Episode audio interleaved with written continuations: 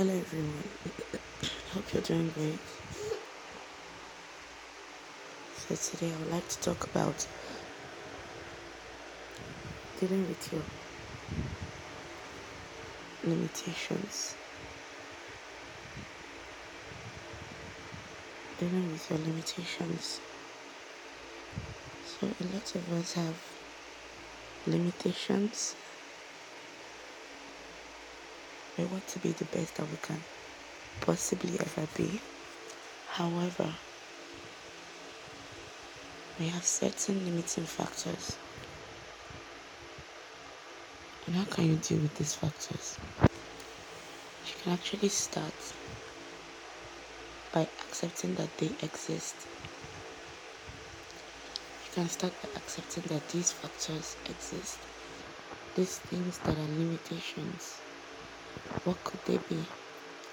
For example, if you're building, your limitations will be the raw materials for building.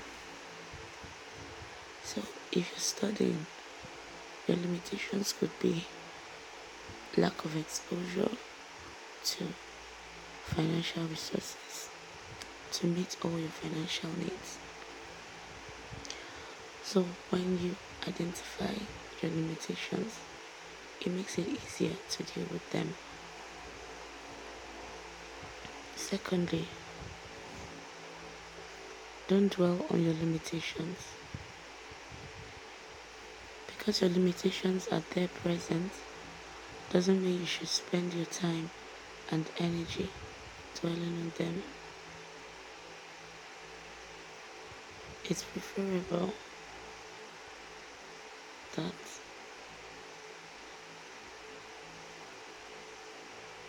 that you just live above your limitations. No matter how intense they might seem, learn to live above them. Don't allow them to bring you down. Tell yourself that you are better off and you are more than your limitations, no matter what anybody says.